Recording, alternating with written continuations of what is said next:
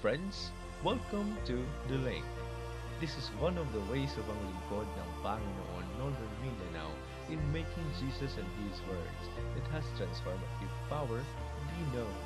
Today, we invite you to have a listening ear and receptive heart as we share God's Word. A joyful day, brothers and sisters. Our verse for today is taken from the Gospel of John, chapter 1, verse 12, that says, Some, however, did receive him and believed in him. So he gave them the right to become God's children.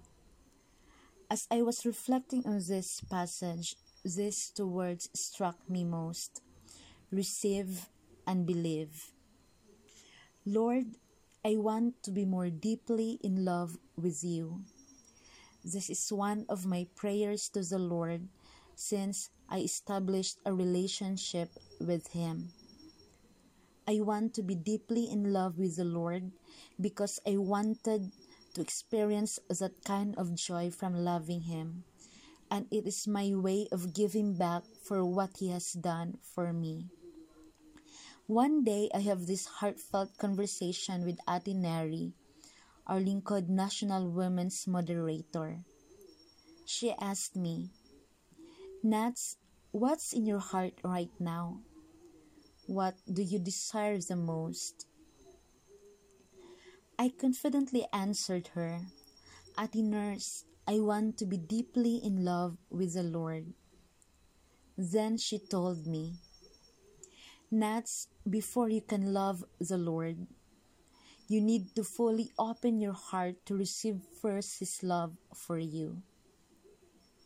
Receive first His love for you. This line strongly hit my heart. It made me realize that time that I didn't fully open my heart to the Lord to receive His love for me. That I cannot give what I don't have.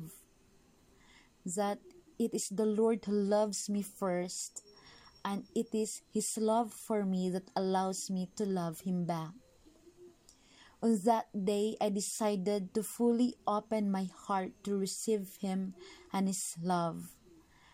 And as I continue my journey with Him, He made me realize that receiving Him and His love means that I completely accepted Him, that I completely believe in Him, believing that He is my God, He is my Savior, and He is love.